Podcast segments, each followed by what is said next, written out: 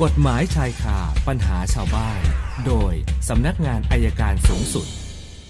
วันนี้อาจารย์บอกคุยกันเรื่องยุติธรรมนะคะ สัญญาณจากอายการอาวุโสสำนักงานการสอบสวนสำนักงานอายการสูงสุด อาจารย์ปอระเมศอินทรชุมนุมมาแล้วค่ะ สวัสดีค่ะอาจารย์สวัสดีครับคุณสุนันท์เชิญค่ะ ในเรื่องคุยกันเรื่องยุติธรรมต้องอธิบายอีกครั้ง เพราะว่าเมื่อเช้าเนี่ยมีมีชาวบ้านก็มาหาผมค่ะมี เขาแพ้คดีคือก็ฟ้องก็ฟ้องเรียกเงินนะสามแสนที่ศาลจังหวัดสมุทรปราการ แต่ปรากฏศาลตัดสินให้แสนเดียวเราก็ถามไปถามมาก็บอกว่าศาลหักดอกที่เรียกเกินไปแล้วคือเขาเรียกร้อยละสองบาทต่อเดือนมันก็เกินค่ะศาลคำนวณดอกไปคำนวณดอกมาก็หัก ให้ลูกหนี้ให้จำเลยชั้นนี้อีกแสนเดียวเขาก็บอกไม่น่าจะเป็นอย่างนี้เพราะจริงๆเขาไปกู้เงินคนอื่นมาให้มีหลักฐานอะไรเงี้ยนะครับ ก็ถามว่าจะทำยังไง ผมบอกว่ามันก็คงอุทธรณ์ไม่ได้ เพราะว่าหลักฐานที่เขาจะนำเสนอต่อศาลเนี่ยเขาไม่ได้เสนอ ก็เหมือนที่ผมเคยเรียนคุณสุนันท์นะครับ ว่าศาลชั้นต้นเป็นศาลที่ต้องรับทุกเรื่องรับเอกสารพยานหลักฐานต้องเสนอทั้งหมดในศาลชั้นต้นค่ะถ้าไม่เสนอในศาลชั้นต้น ไม่นำสืบพยานให้ครบถ้วน ก็จะเป็นเรื่องที่แก้ไขในปัญหาในศาลสูงยากมาก เพราะฉะนั้นมันถึงมีคำว่ายุติธรรมคือว่าทุกอย่างข้อเท็จจริงจะต้องยุติที่ศาลชั้นต้น แล้วก็เกิดความเป็นธรรมถ้าศาลชั้นต้นอาจจะมองความข้อท็จจริงผิดพลาดไปจากไว้จากพยานหลักฐานศาลอุทธรณ์ก็แก้ได้ หรือว่าศาลอุทธรณ์อาจจะตัดสินคลาดเคลื่อนไปจากข้อกฎหมายศาลฎีกาก็แก้ได้ แต่ทั้งนี้ทั้งทั้งทั้งนี้ทั้งนั้นที่สำคัญที่สุด มันต้องอยู่ในศาลชั้นต้นทั้งหมดพอศาลชั้นต้นไม่มีแล้วเนี่ยทำอะไรไม่ได้ก็ฝากเลยครับ ฝากประชาชนที่มีความมีทุกอย่างก็บอกทนายให้หมด และฝากทนาย มีทุกอย่างก็ต้องเสนอศาลให้หมด แม้ศาลจะบอกว่าไม่สำคัญไม่สำคัญ เรายันไว้ก่อนว่าสำคัญแล้วก็ว่ากันไป เพราะฉะนั้นจะแก้ไขปัญหายากมาก ก็ฝากไว้เท่านี้นะครับสำหรับคนที่มีความมีทุกเรื่องเสนอให้หมดก็แล้วกัน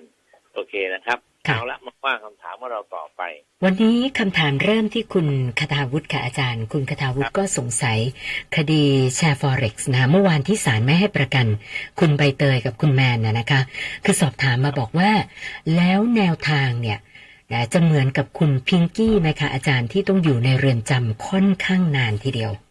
อันนี้ไม่แน่ครับแล้วแต่ว่าอ่าพยานหลักฐานที่ตรวจนั้นจะเป็นยังไงประการที่หนึ่งนะครับ ประการที่สองเมื่อวันนี้ ศาลตัดสินเรื่องแชร์อยู่เรื่องนั้นติดคุกเป็นหมื่นปี รับโอ้สารภาพห้าพันปีค่ะทีนี้ในกรณีของของแชร์ฟอเรสเนี่ยที่เมื่อเช้าที่ผมฟังเนี่ย ผมฟังรู้สึกว่าทนายรณรงค์เขาบอกผู้เสียหายมีเป็นหมื่นคนเหมือนกัน อันนี้ก็จะเป็นปัญหาเช่นเดียวกันครับ มันไม่แน่ส่วนส่วนพิงกี้ได้เนี่ยเพราะอะไรเนี่ย ก็อีกกรณีหนึ่งครับ ไม่ไม่อาจจะเทียบเคียงกันได้หรอกครับค่ะ ส่วนคุณอิสระนะคะก็ดูข่าวบอกว่านะอดีตทนายกทักษิณนะคะก็บอกว่าเดือนกรกฎาคมเนี่ยจะกลับประเทศไทยนะคะจะมาหาหลานนะคะก็เลยสงสัยว่า สมมุติถ้าหากว่าเดือนกรกฎาคมกลับมาได้จริงนะคะ แล้วเรื่องที่เคยถูกดำเนินคดีจะยังไงต่อล่ะคะอาจารย์มันก็เดินต่อแหละครับ คดีไหนที่ยังไม่ได้บังคับโทษก็ต้องบังคับโทษ คดีไหนที่ยังไม่เสร็จก็สืบพยานต่อ ผมคิดว่าไม่มีอะไรเป็นพิเศษนะครับค่ะอ่าก็คือคนไทยคนหนึ่งจะกลับแผ่นดินไทยก็ได้ แต่ถ้ามีคดีก็ต้องไปรับผิดชอบกับคดีนั้นก่อนครับ ไม่สามารถจะอ้างอย่างอื่นหรอกครับ ค่ะ คุณฤทธิรุธนะคะ มีบริษัททวงหนี้โทรมาทวงหนี้กับเขาเขาก็งงนะคะ คุยไปคุยมาปรากฏว่า เป็นอดีตภรรยาที่เลิกกันไปคือหย่าเรียบร้อยด้วยสิบกว่าปีแล้วนะคะนะคุณฤทธิรุธก็อธิบาย นะคนที่โทรมาทวงหนี้แต่เหมือนเขาไม่เชื่อนะก็ใช้คำพูดแบบหยาบคายนะคะก็เลยสอบถามมาว่าเอ่อกรณีแบบนี้เราสามารถเอาเบอร์โทรที่โทรมา แล้วไปแจ้งความดำเนินคดีเรื่องหมิ่นประมาทได้ไหมคะอาจารย์ ได้ครับ แต่ต้องอัดเทปไว้ด้วยเนาะอ้าวอันนี้คงไม่ได้อัดแล้วละมั้งคะแล้วทีหลังโทรไม่มาทันแล้วมั้งคะก่อนนะครัค่ะบอันอันนี้ก็คือต้องให้ให้เขาโทรมาแล้วถ้าเขาด่าอีกรอบหนึงเราก็อัดเทปไปแจ้งความฐานนะ จะได้มีหลักฐานนะคะเออนะครับ แล้วแจ้งความเลยครับค่ะ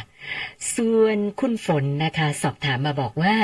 เอ่อเป็นแม่ค้าออนไลน์นะคะ ปรากฏว่าลูกค้าสั่งสินค้า แต่เขาเนี่ยสั่งผิดไซส์เองนะทางร้านก็โอเค เปลี่ยนสินค้าให้ แต่ว่าเรื่องค่าจัดส่ง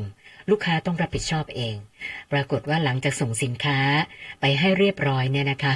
นะลูกค้าลูกค้ามีการเขียนรีวิว ด่าทางร้านด้วยถ้อยคำหยาบคายนะคะ ก็เลยสงสัยว่าคือความผิดเนี่ยลูกค้าสั่งผิดไซส์เองแล้วมาด่ากันแบบเนี้ย เราทำอะไรได้บ้างคะอาจารย์ ก็คงต้องรับผิดชอบแจ้งความดำเนินคดีได้ครับ อืมข้อความอันเป็นเท็จในคือในคอมพิวเตอร์นะครับ ค่ะค่ะ ส่วนคุณสุธีนะคะก็สอบถามกรณี ญาติยืมรถนะคะ แล้วไปเกิดอุบัติเหตุรถได้รับความเสียหายนะคะ แล้วญาติก็ไม่รับผิดชอบโอเครถจะมีประกันนะก็เคลมประกันแต่ว่าเอ่อญาติไม่รับผิดชอบนะคะ ก็เลยสงสัยว่าเอ่อไปแจ้งความดำเนินคดีเลยดีไหมหรือว่าควรจะยังไงดีคะอาจารย์ ฝ่ายเราผิดหรือฝ่ายนู้นผิดครับ เอออันนี้ไม่ได้บอกด้วยนะคะถ้าเดี๋ยวประกันเขาก็จะมาจัดการเอง ถ้าเราไม่ได้ชั้นหนึ่งอะนะค่ะค่ะไป แล้วก็ต้องขาดเงื่อนไขไงประกันจัดการค่ะเกิดจะไปแจ้งความดำเนินคดีก็คงคงไม่ได้หรอกครับ อาจจะเรียกค่าเสียหายทางแพ่งได้ครับอ๋อค่ะ แล้วก็ท่านสุดท้ายคุณศิลาลักษณ์นะคะเขาบอกว่ามีผู้ใช้ Facebook โพสต์เกี่ยวกับเรื่องพนักงานรวมหัวกันยักยอกเงิน แล้วก็ไปเปิดร้านใหม่ แล้วร้านใหม่เนี่ยนะคะ ห่างจากร้านเดิมก็ไม่เยอะ แล้วก็ก๊อปปี้เมนูของทางร้าน รวมถึงการตกแต่งร้านเอ่อจนลูกค้าเนี่ยคิดว่าเป็นอีกสาขาหนึ่งของทางร้านนะก็เลยสงสัยว่าแบบนี้ เราสามารถที่จะดำเนินคดีได้หรือเปล่าคะเนี่ย ได้ครับได้ครับเรื่องการลอกเลียนแบบสินค้าเนี่ยได้อยู่แล้วครับอ๋อค่ะนะคะวันนี้เติมเข้ามา 6คำถามกับอาจารย์รวมกับเมื่อวานก็เป็น 490คำถามแล้วค่ะ โอเคครับ เอ๊ะที่ หน้าโรงเรียนเปิดใช่ไหมครับอาทิตย์หน้าก็มีเริ่มทยอยแล้วค่ะอาจารย์อ๋อสงสัยรถจะติดอีกแล้วโอเคก็นั่นนะสิคะคือไม่อะคือ คือผมเวลาผมออกจากบ้านมาถนค่ะนลาดถนนกันละประพฤกษ์นะครับ แล้วมันจะมีแยกไปลาดพฤกษ์นะครับเอ่อเจ้าเจ้าของถนนไม่รู้ใครกทมหรือทางหลวงอุตส่าห์เอากลวยเอากลวยไปปิดกั้นไหมไม่ให้รถเลนสะเลนซ้ายแทรกเข้ามาเลนกลางเพื่อค่ะจะเลี้ยวซ้ายติดอยู่วันเดียวครับ ค่ะ พังเกลี้ยงเลย โอ้เหรอฮะชนชนกลวยกันแบบเอ้ยมันไม่ใช่กลวยมันเป็นอะไรที่ยึดติดกับถนนเป็นอ๋อแท่งไอ้แท่งสีส้มๆอะใช่ไหมคะอาจารย์หักอืหมดแล้วมดูสิกทมเป็นเจ้าของถนนหรือใครฟังกรุณาเอาแท่งแบรีเออร์มาวางดีกอ่าว่าครับเอาแบบถาวรเลยรถจะพังแทนค่ะแต่พอพอกั้นแล้วดูดีขึ้นเยอะ แต่ว่าก็ยังมีคนนิสัยไม่ดีชนพังหมดเลย ค่ะ โอเคครับฝากไว้ค่ะเรื่อยๆครับ ขอบคุณมากค่ะ สวัสดีค่ะ อาจารย์ปอระเมศวร์อินทระชุมนุมค่ะ กฎหมายชายคาปัญหาชาวบ้าน โดยสำนักงานอายการสูงสุด